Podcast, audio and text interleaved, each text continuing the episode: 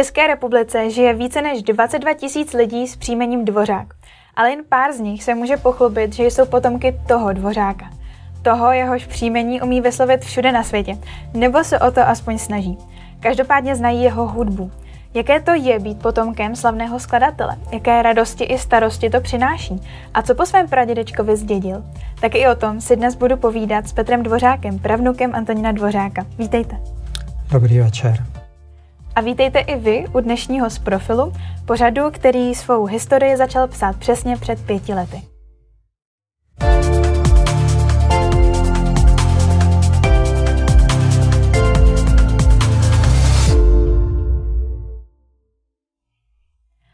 Vysvětlete prosím na úvod tu svou pozici potomka, eh, kudy a přes koho vede cesta od Antonína Dvořáka k vám?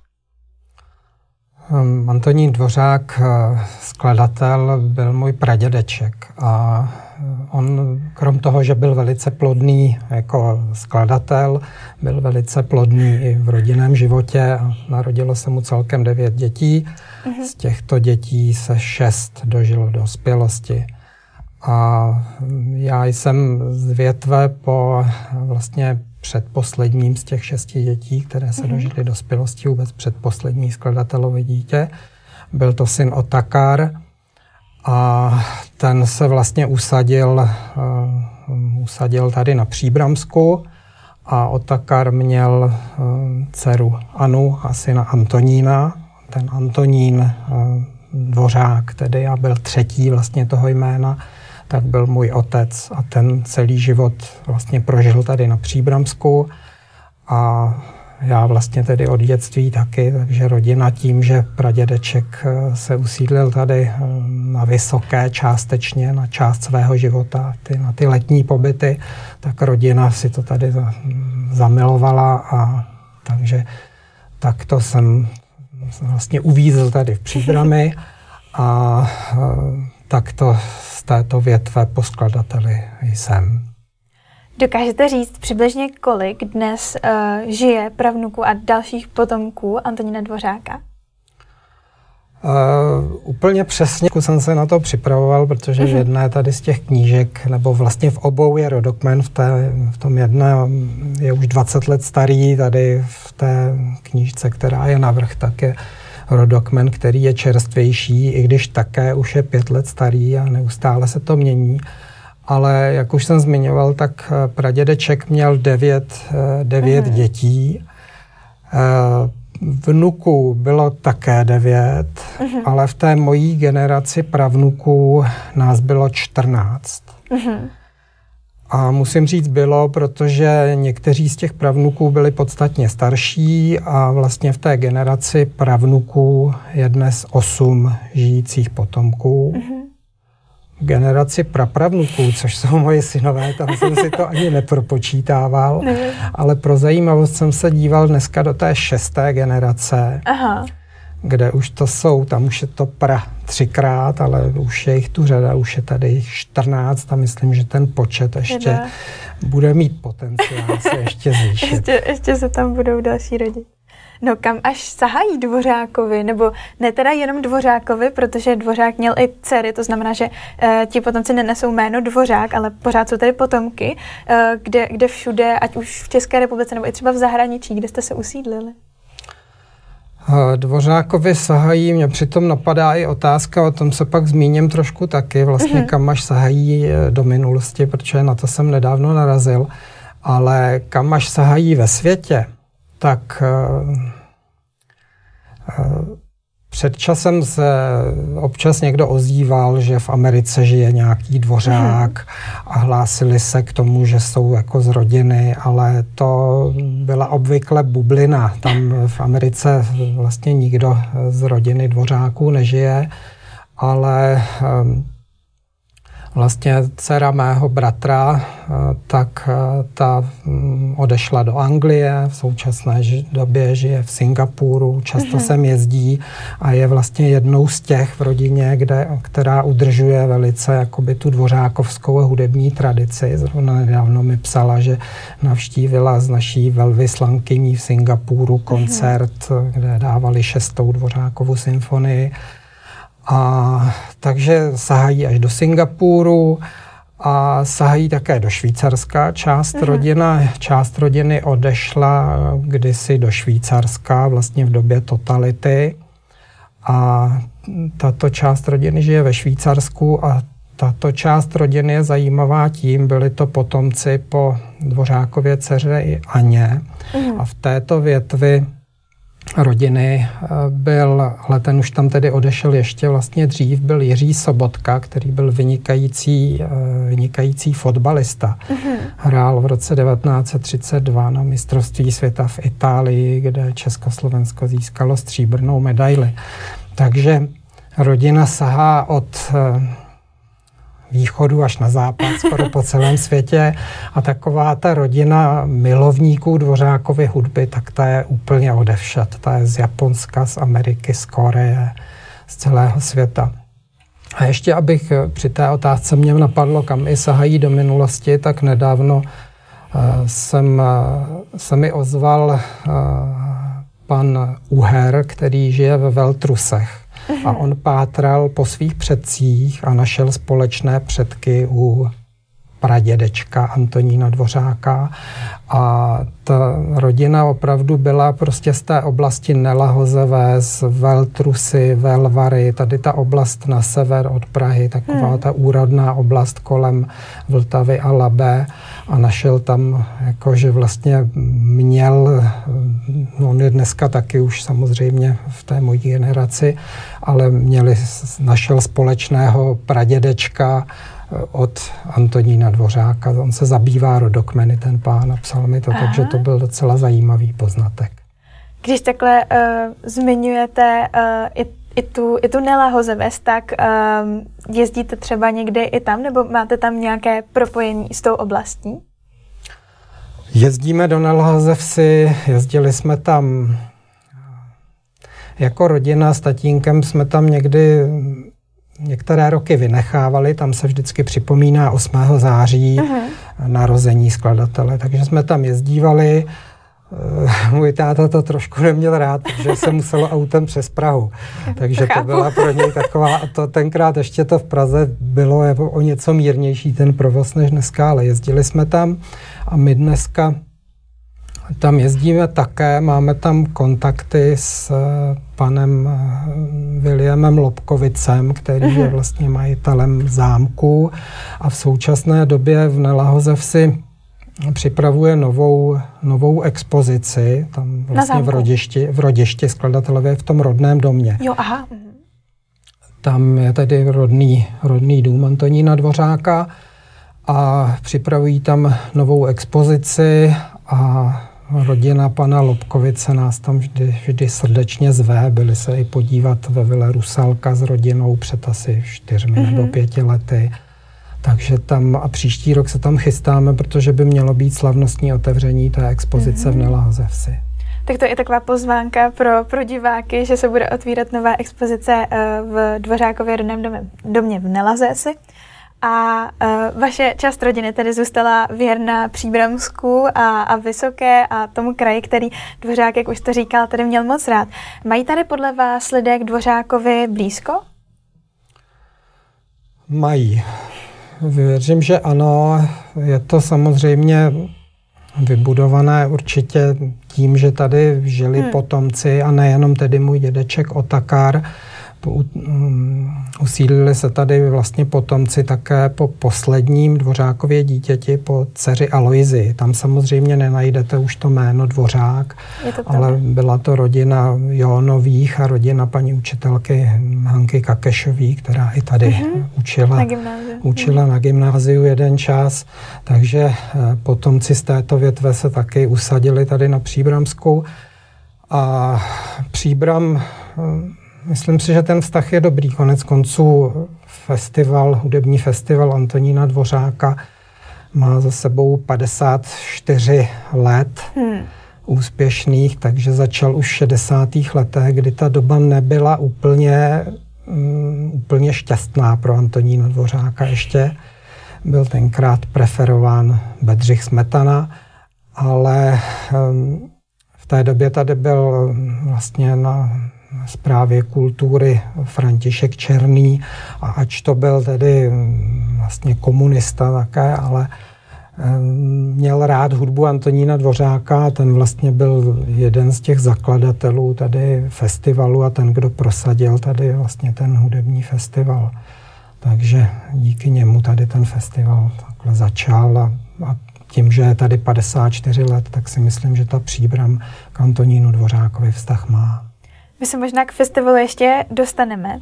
A mě by teď zajímalo, kdy a jak jste se dozvěděl, uh, jak vám to asi rodiče vlastně řekli, že tady ten Antonín Dvořák je, byl vaším pradědečkem. Tam zase nemůžu říct úplně přesný čas, ale bylo to od raného dětství. Hmm. Protože na to mám takové vzpomínky z dětství, kdy Jednak nás uh, rodiče brali na Vyšehrad, kde uh-huh. vlastně je pochován Antonín Dvořák. On není úplně na Slavíně, vlastně jo, jo. v těch uh, ochozech, tam v těch ambitech, ale je na Vyšehradě pochován, je tam celá rodina, vlastně moji rodiče, nebo tatínek tam uh-huh. má mhm. pochované rodiče. A takže už v dětství a samozřejmě v tom dětství jsem se to dovídal, tohle je možná smutná vzpomínka, veselější vzpomínka pak je, že taky v tom dětství jsme jezdili zase do Křečovic, kde se každým rokem připomíná uh, úmrtí Josefa Suka, což mm-hmm. by možná bylo smutné, ale později se to stalo trošku i veselým, protože těch Křečovicích, pokud znáte film Vesničko má ano, středisková, ano. tak eh, vlastně přímo pod tím hřbitovem je to místo, kde, kde se popíjelo veselé pivo. Ano, ano. A pro mě z dětství to má eh, i veselou vzpomínku v tom, že vždycky byl koncert v kostele mm-hmm. a jednou za rok jsem tam viděl vlastně svého, dá se říct, bratrance Josefa Suka, houslistu. Oni teda, můj tatínek a jeho tatínek byli bratranci, takže my už jako bratranci vzdálenější, ale jednak jsme tam slyšeli ten jeho koncert v kostele, kde už vlastně začalo taková ta moje láska k poslechu hudby a hlavně, co bylo pro nás i pro mého bratra zajímavé, že on přijel téměř každý rok v novém Mercedesu. A v té době komunismu jsme moc často pěkný Mercedes tady neviděli. To je taky super vzpomínka. Uh, jak vám ho tehdy uh, ti rodiče představili? Jako co, co vám řekli? Řekli vám jako buď na to pišný, nebo uh, jak, co vám řekli? Nebo jako nekonkrétně, ale jako máte vzpomínku z toho raného dětství, že vám byl jako představen, prezentovat? No, trošku samozřejmě asi jsme si to uvědomovali, že jako hmm. to byl výjimečný člověk a že můžeme být na něho pišní. A taková druhá věc asi, která z toho plynula, byla určitá určitá přísnost eh, od rodičů, aby mhm. jsme někdy neudělali velké průšvihy, aby se, aby se neneslo s rodinou dvořák, že, že děti eh, vyvádějí nějaká alotria. No samozřejmě jsme to v dětství jako párkrát určitě porušili, by byly asi další, další vzpomínky z dětství. A zajímavou takovou vzpomínku ještě z toho dětství mám taky na, to souvisí i tady s českou, s příbramskou hudební scénou, mm-hmm. s mhm. filharmonií a s hudebníky. Nedávno jste tady měli eh, paní Kopeckou, novou dirigentku vlastně příbramské filharmonie a mě ve škole na čtvrté devítiletce eh, na hudební výchovu učil Antonín Vepřek, což byl tatínek pak eh, Vladimíra Vepřeka, který taky zbormistra, zbormistra hmm. který řadu let byl tady hudebníkem a ten Antonín Vepřek byl ředitel školy a učil hudební výchovu a byl velmi přísný mm, při vyučování hudební výchovy a obzvlášť přísný byl na mě. A myslím, že ho strašně trápilo, že nic prostě ze mě nemůže dostat. Jo to opravdu někdy snad až musel zlámat smyčec o mne, protože jako ten hudební talent po pradědečkovi jsme v rodině moc, v naší části rodiny moc nedostali a, a jeho to trošku trápilo. No. Já jsem tak nějak potají možná záviděl děvčatům, eh, spolužačkám, které bral taky do toho dětského sboru, ale věděl jsem, že tam já se nikdy nedostanu. Takže říkáte, že teda ten hudební talent uh, se nakonec nezdědil, ale co naopak uh, se teda zdědilo, nebo máte pocit, že se zdědilo? No zdědili jsme toho, zdědili jsme toho dost zase. A to jsou takové věci, uh, asi ta nejpodstatnější, aspoň zase u mě v rodině, že jsme zdědili víru.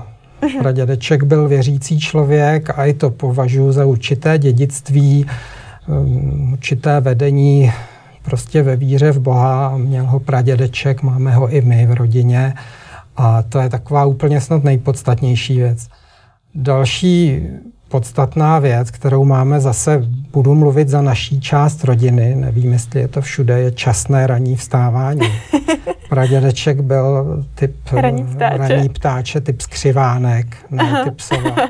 Takže nedělá nám problémy vstávat za kuropění v létě opravdu brzo se slepicemi, jak se říká. A zase chodíme i dřív spát. A další věc, kterou ještě jsme zdědili, je i, on, myslím, docela rád musel cestovat, protože hmm. za svého Určitě. života projel spoustu míst. On samozřejmě, a takže to nebylo tak jednoduché? A nebylo to tak jednoduché, ano. Byly to cesty, cesty na delší, zabrali delší čas, nebylo to tak jednoduché. A samozřejmě to musel trošku z profesních důvodů, ale myslím si, že i ty cesty si užíval a řadu hmm. těch děl psal na těch cestách. Pak samozřejmě v Americe to už by bylo úplně na dlouhé povídání, ale tak my taky docela rádi jako v rodině máme cestování, ale máme pak rádi ty návraty. To se sem zpátky. Eh, vy už jste zmínil svého tatínka Antonína Dvořáka III. Eh, v čem a jak navazujete na jeho odkaz, protože on byl důležitou osobností, eh, co se týče právě i připomínání vašeho tedy pradědečka, ale obecně kulturní osobností tady na Příbramsku. No, tatínek eh, vlastně no, prožil teda, narodil se tady v Příbrami a prožil tady celý život a věnoval se té podpoře kultury. On v řadu let uh, pracoval, uh, pracoval v Uranových dolech. Mm-hmm. Tam je taky vlastně, on napsal vlastně knihu, knihu vzpomínek o vlastně o svém životě, což je taková, dá se říct, rodinná kniha. Příbramáci ho tady znali, on vlastně tady vyrůstal v době, narodil se 1929, v době první, první republiky, druhé světové války, kdy Příbram byla město tak spíš srovnatelné s Dobříší, ještě jako desetitisícové město, hmm. kde se znali, chodíval na reálné gymnázium, což je ří, třeba říct, že vlastně ne sice sem do této budovy, to byla ještě Ale budova, byla to ta instituce. Ale byla to ta instituce, takže vlastně taky student gymnázia, hmm. i maminka studovala gymnázium. A On vlastně pak věnoval tu část života, kdy po roce 89, kdy se otevřel nám jako zemi svět, tak on to hodně věnoval tomu budování odkazu vlastně po svém, musím říct, dědečkovi, protože skladatel byl mého táty dědeček. No.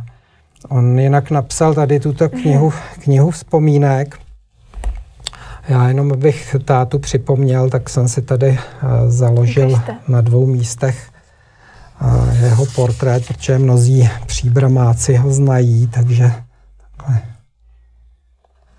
jednou a ještě ukážu jeden. Takže Antonín Dvořák třetí. Takže to je táta, kterého příbramáci znají. A ta kniha byla taková, on ji napsal s tím, že že eh, bude hlavně pro rodinu. Ani nepočítal, mm-hmm. že bude vytěštěná, ale on byl mnoho let, eh, jezdil jako host na festival Dvořákova Praha. Mm-hmm. A byl tam opravdu každým rokem na mnoha koncertech jako čestný host. A vlastně díky tomu festivalu Dvořákova Praha a díky Akademii klasické hudby nakonec ta kniha byla vydána. Kdybyste o ní někdo měli zájem, tak obrátit se na Akademii klasické hudby a na Dvořákovou Prahu a tam se dá ta kniha o tátovi získat. Ona je to taky kniha vzpomínek i na tu hornickou část jako uh-huh. života tady v Příbrami. Tahle ta část jako hornická i vyšla, vyšla v jeho vyšla v knize Uranová příbram. Teď nedávno vlastně hmm. ta, ta knížka vyšla, pan doktor Welfel s panem Cílkem ji uh-huh. připravili tu knihu a to je zajímavá kniha vlastně o té historii uranu tady na Příbramsku, takže tak, tak tatínkovi. No, jak jste ukázal uh, vlastně i ty fotky, tak uh, myslím si, že nejsem jediná, kdo má pocit i tady díky portrétu, že je to i podoba, kterou, kterou trochu dědíte. A uh, máme tady ještě druhou knížku. Uh, pokud se neměl, tu napsal uh, váš dědeček. Tu napsal můj dědeček, Otakar. Já ji taky zmíním. Takže vlastně syn Antonína Dvořáka. Tak ji ukážu na kameru, tu knížku. Takhle. A syn, ano, můj dědeček, syn Dvořákův Otakarý napsal. A on ji napsal, které je zajímavé říct, že on ji napsal vlastně v 50. letech. Dědeček 1961 mhm. zemřel a v té době byl ministrem kultury Zdeněk Nejedlý.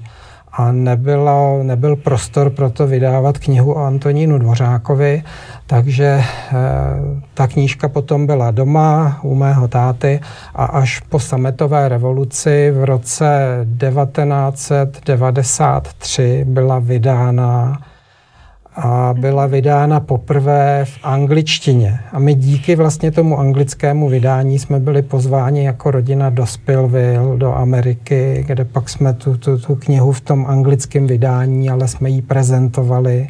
A podepisovali, že? Podepisovali. trošku to bylo o tom, trošku to bylo o tom vlastně, že jako zase nejdřív se něco Dvořákovi dostalo venku a pak až doma, až v roce vlastně 2004 hmm. bylo provedeno toto vydání. A, ale ty vzpomínky o Takarovi, tak ty jsou z těch 50. let, to je jako z těch 50. let, kdy teda s odstupem vzpomíná na svého tatínka, protože on ho zažil vlastně do svých, eh, pokud počítám správně, do svých 19 let. Hmm. On ho znal vlastně jenom v těch letech dorosteneckých a dětských, ale ty vzpomínky jsou hezky napsané. Myslím, že tu knížku ještě, že se dá opatřit v památníku Antonína Dvořáka na Vysoké, což je další možnost pro lidi, kteří chtějí pátrat po Antonínu Dvořákovi. Případně myslím, i v prodeji měla ještě příbramská knihovna Jana Drdy. Mm-hmm. Jak tak na to koukám, tak je takový trend uh, ve vaší rodině psát knihy, tak plánujete taky něco napsat? no, eh, zatím to neplánuju, třeba na to jednou dojde, já jsem docela jako zaneprázdněn jinými věcmi, nicméně už jsem párkrát něco malinko také splodil, takové asi největší moje dílo bylo, když jsem v roce 1994, po té, co teda taky se otevřely ty hranice, tak jsem strávil tři měsíce v kibucu v Izraeli jako mm-hmm. dobrovolník, který tam pracoval a procestoval přitom Izrael.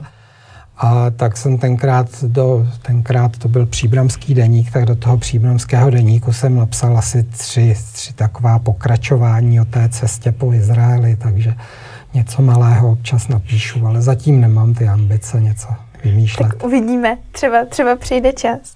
Uh, jaký byl z vyprávění, anebo třeba z těch knih uh, Antonín Dvořák, uh, tatínek, v případě teda Otakara, anebo, uh, nebo tady dědeček? No vlastně to nebyl dědeček, že? Jaký byl dědeček, myslíte Otakar nebo Ne, ne, ne, Antonín Dvořák, Antonín Dvořák, pardon, ale jsem uvědomila jsem si, že on to vlastně nestihl, je to tak, tady zrovna být jakoby vašemu tatínkovi dědečka. Ne, to no. nestihl, protože pradědeček zemřel 1904 a hmm. můj tatínek se narodil v roce 1929. Máme doma ale fotografii, ona je jiná, nemám, ale teď bych ji těžko hledal, ale v té knížce vzpomínek tady mého tatínka tak je fotografie. Ona skladatele o 27 let přežila jeho manželka Anna. Uh-huh. Ona byla o 13 let mladší a zemřela teda o 27 let později v roce 1931. Uh-huh. A tak máme fotografii, kde ona drží mého tatínka jako dvouletého, takže jako babička eh, vlastně babička Ana, ta ještě si mého mého tátu trošku užila, ale jinak my máme ty velké odstupy v rodině. Hmm. Můj dědeček Otakar se oženil až po 40 a prostě máme velké rozestupy generační. Vy jste nám přinesl tady ještě uh, krásný portrét. Uh, jaký se k němu váže příběh? No, k tomu portrétu se uh, váže to, že tady musím říct nejdřív uh, trošku gymnázium. Jednak teda jsem chodili rodiče na gymnázium, chodil jsem můj bratr Antonín tady v 70. letech, pak tady studovali oba naši synové, Petr i Michal, tady jsem chodili na gymnázium a tento portrét vlastně maloval eh, kamarád eh, z dětství. Uh-huh. My se kamarádíme stále, ale ne příliš často. Vídáme se jen tak jednou třeba za dva roky, ale jsme spolu v kontaktu. Eh, jmenuje se Dušan Černý a ten tady v 70. letech také studoval, myslím v letech asi 73 až 77, on je o trochu starší, jak já, asi o dva roky. Mhm. A ten vlastně je akademický malíř, žije v Praze a hm, loni v zimě vlastně udělal na hm, mojí žádost tento portrét a říkal jsem si, je to zajímavé vzít sem Eh, tento portrét, když jeho autorem je vlastně taky bývalý student tohoto gymnázia. Děkujeme. V říjnovém z profilu je mým hostem Petr Dvořák, pravnuk Antonína Dvořáka. Eh, jak vás příbuznost tedy s Antonínem Dvořákem ovlivňuje eh, v běžném životě? No, v běžném životě já se věnuji, vlastně jsem to převzal trošku po svém tatínkovi. Ovlivňovala mě už v tom dětství, že vlastně jsme chodívali na koncerty klasické hudby a třeba v době středoškolských let už eh, třeba spolužačky, já jsem tady studoval ekonomku v Příbrami a měl mm-hmm. jsem jenom jednoho spolužáka a 30 spolužaček, takže tenkrát byla ekonomka dívčí třída a spolužačky ty chodili na če tady do kulturáku a poslouchali katapulty a, a prostě takovou tu moderní hudbu a tak trochu kroutili hlavou, když já jsem říkal, no ale já jdu s tátou, byl květen a já jsem mu říkal, já jdu do kulturáku a hrajou novosvětskou a oni tak trochu kroutili hlavou nad tím, takže tam mě to ovlivnilo. Dneska v životě mě to ovlivňuje hlavně v tom, že jsme často zváni jako z rodiny potomci, tedy Antonína Dvořáka na koncerty. Rádi tu hudbu máme, rádi posloucháme a hlavně v tom, že vlastně v roce 1995 jsem začal pracovat eh, v památníku Antonína Dvořáka na Vysoké jako průvodce, takže tam jsem působil 17 let a postupně jsem se přesunul na druhou stranu Vysoká, kde je vlastně ten eh, dům byla Rusalka, který opravdu obýval pradědeček a kde je takové malé vlastně rodinné muzeum, tak tomu se věnuji. Tak to mě to ovlivňuje. Jak se daří utržovat vilu Rusalka a co to vlastně obnáší? No, Vila Rusalka, jak se daří, tam je třeba říct, je tam velká zahrada, tři čtvrtě mm-hmm. hektarů téměř, takže se musí udržovat zahrada, aby nezarostla, což mm, mě docela i baví, mě práce, práci v zahradě mám rád. To je ta další věc, kterou jsem zdědil po pradědečkovi. On měl velice rád zahradu, měl rád zpěvové ptactvo, takže to mm, vlastně je další věc, kterou jsme jako docela zdědili, tady ta, ten vztah k zahradám a k přírodě. Takže je to spousta práce v zahradě. No, Podařilo se tam ještě vlastně v době, kdy žil můj otec, tedy Antonín Dvořák třetí toho jména a žila právě Hanka Kakešová, což byla no, vlastně dá se říct sestřenice, nebo naši rodičové byli bratranec a sestřenice, tak oni se starali takovým způsobem, že tatínek měl mnoho kontaktů s vlivnými osobnostmi, s ministry kultury a podobně. A Hanka ta vlastně sestřenice tak žádala o pak o granty, ať už středočeský kraj, ministerstvo kultury, takže díky tomu se tam podařilo, podařilo provést nějaké docela, docela dobré opravy, aspoň základní. Takže je to v takovém, v takovém docela rozumném stavu, ale budoucnost nevím, jak to bude, protože není to jednoduché. Teď navíc tím, že oni odešli, jak můj táta, tak ta sestřenice, tak teď jsem na to, tak se dá říct, skoro sám a v tom je to dost složitý. No. Ale tam uh, se nějak dělíte, ne? O, o, o tu vilu, je to tak? Je to tak, je tam spoluvlastnictví a no, v tom je to trošku možná složitý, v tom spoluvlastnictví, hmm. i když tím nechci říct, že by, no, nechci nějak víc v tomhle pátrat. Myslím si, že do budoucnosti to asi nebude, nebude ani tímto způsobem jako rodiny udržitelné, hmm. no, že se to bude muset nějakým způsobem vyřešit.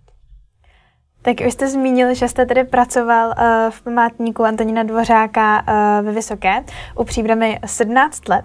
S jakými reakcemi jste se tam setkával na to, že když jste jim třeba řekl, že jste teda ten pravnuk a že tam je nějaká, tedy nějaký vztah? Jako jste no, to nějak ocenili třeba ti no, návštěvníci? Rozhodně, rozhodně. Někteří návštěvníci byli překvapení. No, obvykle, až když jsem to prozrazoval, tak samozřejmě někteří říkali, že tam určitá podoba je, ale musel to člověk nejdřív prozradit.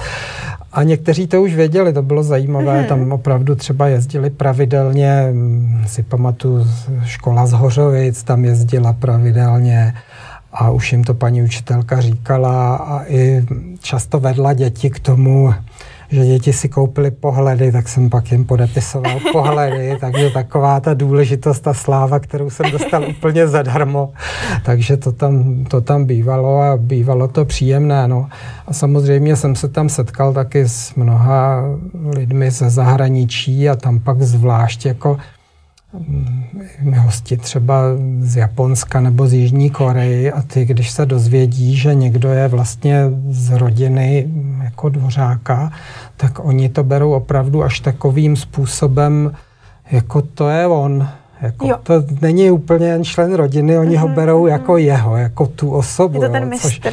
Je to tak, že tam opravdu ta úcta je až taková, až se s tím člověk musí vyrovnávat. S jakými předsudky třeba o životě uh, pradědečka nebo nějakými názory na něj jste se tam setkával? Když jste tam byl jako průvodce. No, tak jeden, jeden předsudek eh, byl takový zvláštní, nebo zvláštní spíš jako legenda, které, která mě napadá. A to je um, uh, to je situace, kdy eh, někteří lidé si mysleli, že ona totiž Dvořákova dcera Otýlie se mm-hmm. provdala za skladatele Josefa Suka. A teď je taky známá, že jo, ta zášť eh, ministra kultury Zdeňka Nejedlého eh, vůči Antonínu Dvořákovi a prosazování hmm. jakoby Bedřicha Smetany a dalších skladatelů a zase byla Antonín Dvořák a skupina skladatelů, které jako neměl rád. A mě, řada lidí si myslela, že Antonín Dvořák jako nejedlého, že se nejedlýmu líbila um, Otýlie a že Antonín Dvořák snad nejedlého vyhodil nebo snad schodil ze schodů, tam někdo přišel s takovou legendou, ale vím, že potom pátral i můj tatínek a navíc teda se znal že znal svého tatínka Otakara, hmm. dědečka a nikdy nic prostě takového nebylo doložené, že by Zdeněk nejedlý za hotelkou jen chodil třeba na konzervatoři nebo, nebo za ní domů, tak nic takového nebylo doložené ale je takovou ještě zajímavost, kterou jsem si to i připravil, to vám ještě no. ukážu. No. On vlastně Zdeněk Nejedlý, ta jeho zášť opravdu byla jako dost velká vůči Antonínu Dvořákovi uh-huh. a on řekl, že eh, Zdeněk Nejedlý je, teda, že Antonín Dvořák je um, balván, který si musíme z české kultury odvalit. A s chodou okolností já vám ukážu vlastně, jaký náhrobek má sice také na Vyšehradě, ale má Zdeněk Nejedlý. Takže to je taková hříčka. Takže tady je, je to balvan. Ten, ten balvan, který eh, Tatínek dokonce potom jeden čas pátral, jestli je to jenom jako schoda okolností, nebo jestli někdo se mu chtěl pomstit za tento výrok o, že by to o, našem, o našem slavném předkovi. Um, ještě zpátky uh, k těm aktivitám. Uh, jakých akcí uh, tak se pravidelně účastníte? Kam, vám, kam vás třeba pravidelně zvou? Tak pravidelné akce těch je několik a někdy opravdu už jako z nich musím stihnout jenom malou část. Jsou vlastně čtyři nebo pět, tak začnu hudebním festivalem Antonína Dvořáka Příbram, což je nejpodstatnější, kde opravdu ten vztah je teď mimořádný. Paní magistru Albínu Dědičík Houškovou jste tady měli také na návštěvě, už teda před asi třemi roky. Jo, Takže jsem rád, že na to taky můžu navázat. Ta vede skvělým způsobem festival. Ale další festival, který je velmi významný teď, jak, kde jsme také zváni na koncerty, je festival Dvořákova Praha. Mm-hmm ale letos jsem ho z nějakých důvodů tedy minul, ale byl tam třeba náš syn Petr mm-hmm. a byli tam zrovna Markéta i ze Singapuru, byla na jednom koncertu Dvořákovy Prahy, takže to je druhý Někdo festival. se tam objeví vždycky. A pak jsme, pak ještě je třetí festival, takový, který je moc krásný a to je festival Mladá Praha. Mm-hmm ten probíhá taky na koncem září a začátkem října a je na podporu mladých umělců a hlavně v něm vlastně eh, hlavně ho spolufinancují eh, japonská ambasáda a vůbec eh, Japonci a polská ambasáda a je pro mladé umělce a oni vždycky ti mladí umělci se přijedou podívat také do Vily Rusalky, takže to je také pěkný festival. A čtvrtá akce, na kterou jsme pravidelně zváni, je Mezinárodní kompoziční soutěž Antonína Dvořáka a ti za, tu zase pořádají Korejci, přátelé mm-hmm. z Koreje. E, korejský dirigent ze Soulu Yong Chul Choi se jmenuje. A e, ti pořádají, teď teda kvůli covidu vlastně nebyl asi tři roky, ale letos v létě opět tento festival byl, takže to jsou vlastně takové čtyři čtyři hlavní akce. Doufám, že jsem nikoho nezapomněl, ale jsme často zváni i jinam, ale mm, jako to ta, ty. ty časové možnosti hmm. jsou jako trošku omezené a i ty naše kondice. Také vás pozvali v roce 1993 do Ameriky. Vy už jste i taky tu návštěvu zmínil a byla to vlastně návštěva ke stému výročí pobytu Antonína Dvořáka v USA. Jak vy osobně na tuhle návštěvu vzpomínáte? To byl nádherný zážitek, no, protože navíc to byly takové počátky po roku 89 ještě, mm. kdy se opravdu otevřely hranice. Byla to i první moje návštěva do Spojených států. Měl jsem pak teda vlastně možnost ještě dvakrát se tam podívat, ale jednou to nebylo díky pradědečkovi, to byla ještě cesta mimo to, ale ta, ta, ta, ta druhá byla také díky pradědečkovi, díky vlastně tomu, k čemu jsem přišel zadarmo. A e, to spelve bylo nádherné. No. A mám ještě doma, mám skované, už ani kontakty moc s těmi lidmi nemám, ale dostávali jsme tam právě ty vizitky Dvorak protože to jméno Dvořák, ono vlastně Vespilvil, to je třeba říct, to je česká vlastně vesnice, nebo s mhm. českými potomky. Dnes tam žijí potomci Čechů, který te, kteří tam odešli, ale oni se tam sjeli Češi i z Texasu, kde jich žije hodně, nebo z Chicaga, kde jich žije hodně, takže se nám tam představovali, slavilo se to, byl tam velký průvod, otevírala se Antonín Dvořák Highway, tam pojmenovali, ale ona to není teda úplně jako dálnice, je trošku v těch našich představách, ale hmm. tam jsou ona Ajova je poměrně velká, jsou tam obrovské kukuřičné lány, kukuřice a sojových bobů a mezi tím v těch pravých úhlech vedou ty široké, často ani ne asfaltové cesty, jo, protože je to opravdu zemědělský kraj. Hmm. A část, prostě jedna ta silnice, tak se pojmenovávala Highway po Antonínu Dvořákovi. A to byly krásné oslavy.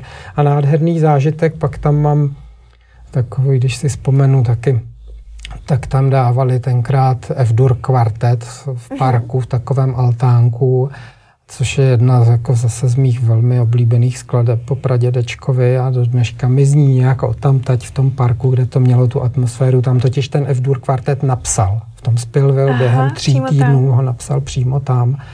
Takže to je takový, a teď jsem ho zrovna slyšel někde nedávno, to mi nenaskakuje teď kde, ale nedávno jsem Stejně se slyšel. vybavil uh, hmm. Amerika.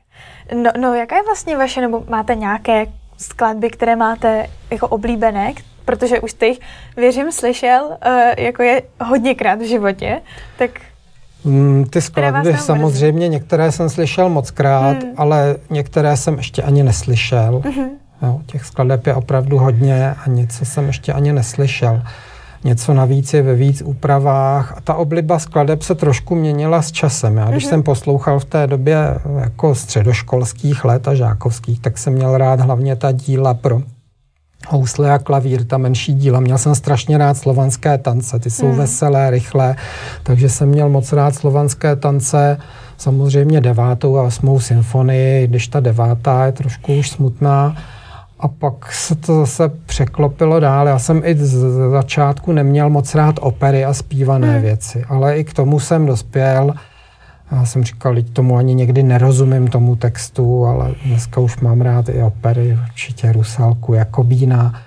A časem jsem dospěl i k tomu, že samozřejmě ne, že bych si to pustil často doma, ale i skladby jako Stabat Mater nebo Requiem, hmm. že jo, což jsou takové ty sice těžké duchovní skladby, ale jsou prostě úžasné, nebo Tedeum, to je hmm. často hrané. Je tam ta Ale hloubka. těžko říct jednu skladbu, to za chvíli, bych je vyjmenoval, za chvíli bych je vyjmenoval všechny. No, teď mě hned naskočil violončelový koncert, který hmm. je úžasný, ale všechny ty tři nástrojové koncerty, i klavírní, i houslový, jsou prostě nádherné. No, a tak ten violončelový, ten je takový nejhranější. No. To je krásné, že k tomu máte takhle krásný uh, vztah. Uh, moje poslední otázka. Na co byste se Antonína Dvořáka zeptal, kdybyste měl tu možnost, kdybyste se s ním potkal?